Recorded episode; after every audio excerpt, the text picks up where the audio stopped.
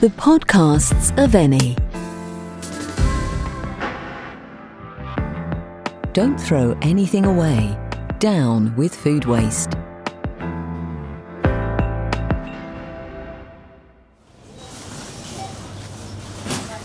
Did you know that the first supermarket in the world is 102 years old?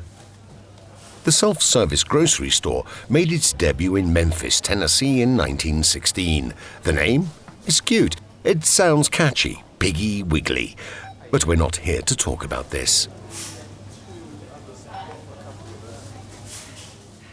Whether you are omnivorous or vegan, fruitarian or allergic to gluten, if you want something to get your teeth into, you'll find it in a supermarket.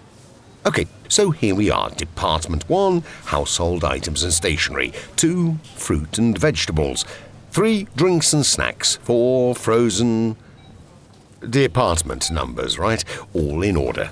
You'd say it's a supermarket like many others.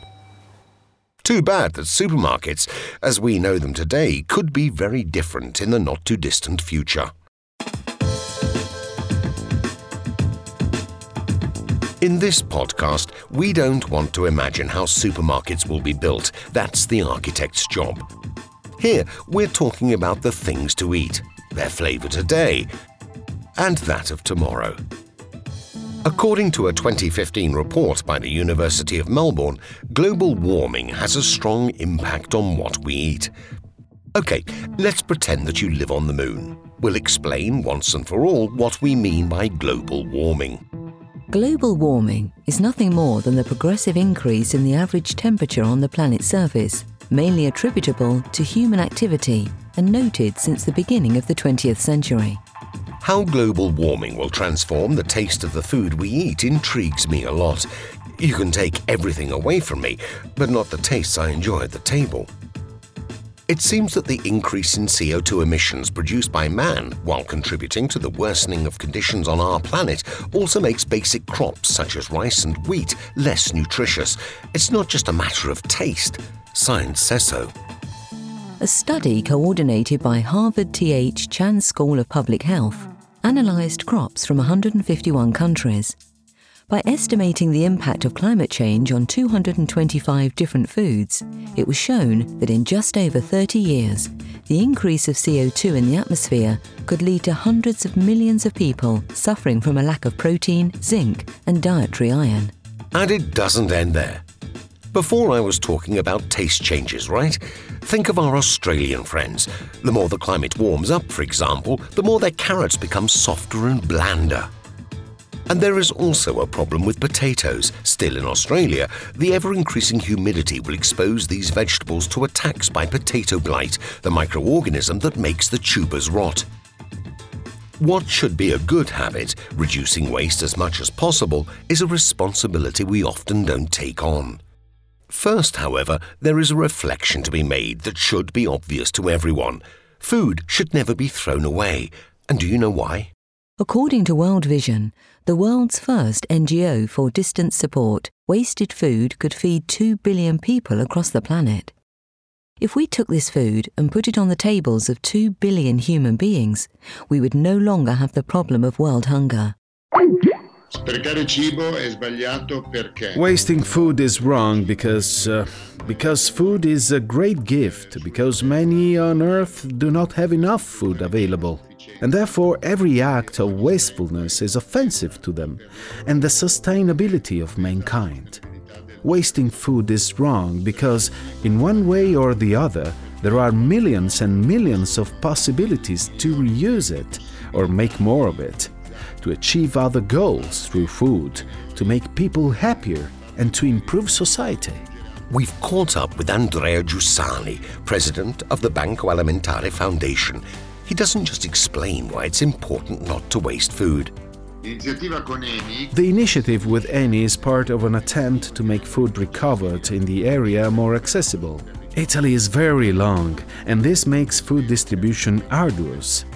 As a result, sometimes the cost of food for those having to distribute it throughout an area is excessive. We then set up collaboration points with those who let us get closer. Together with the Food Bank and the municipality of Gela, ENI has signed a collaboration agreement to launch an important project that envisages the creation of a decentralized office, optimizing and increasing the collection of surplus food by promoting its distribution among people who need it. Wasting food also has an impact on the environment, which we must take into account. The disposal of surplus is causing a significant increase in global temperature. Okay, it seems madness, but yet it isn't, because organic waste, which obviously also includes discarded food, produces large quantities of methane, and methane contributes significantly to the increase in the greenhouse effect. Therefore, disposing of food is equivalent to polluting the planet even more. We should think about it a bit more when we go shopping. I believe in America. Together with Canada, the United States throws away half the food it produces, and on supermarket shelves there are more and more pre-packaged foods that contribute to increasing the culture of waste. It's not much better with us here in Italy. The food wasted in a year is more than that consumed by each of us. But we are working hard. In 2016, for example, a law was approved that facilitates the donation of unused food by companies. And there are several non-profit associations, such as Food for Soul, which brings together a large group of chefs and... Food for Soul is a non-profit association that, although it has its office in Medina, it's actually a global organisation. So, yes, we work with many chefs and we involve them when we start projects. But we also work with architects, artists and designers, people who work with other non-profit organisations. Cristina Reni is the project manager of Food for Soul. We caught up with her to talk a little about the initiative. We were founded by the chef Massimo Bottura. We have opened 2 refectories in Milan and Paris. The first one was in Milan in 2015 during the Expo, and it was our first project. After that, we opened others in Bologna, Medina, Rio de Janeiro, London, and in Paris. Food for Soul is one of the many associations that in Italy and the world work to promote the culture of food, reduce the possible sources of food waste and help people in difficulty. I told you that we were going to stay in Gela. The time has come to find out why. ENI was the first in the world to convert a traditional refinery into a biorefinery, first in Venice and then in Gela. Objective? The production of biofuels from second-generation raw materials, not in competition with food. What does this mean? Waste, old frying oil, animal and vegetable fats. Furthermore, ENI has developed a technology that treats FORSU, an acronym for Organic Fraction of Solid Urban Waste, and transforms it into biofuel oil, used as fuel for ships with a very low sulfur content. Thanks to this technology, it is possible to convert 100 kilograms of waste into 15 kilograms of bio-oil, concentrating up to 80% of the initial energy consumption. The idea is to create several FORSU plants located in the main cities and to be able to transform a large quantity of organic waste into energy. In addition to Gela, ENI is about to build another pilot plant in Ravenna, which will be able to produce 80,000 tons of bio-oil.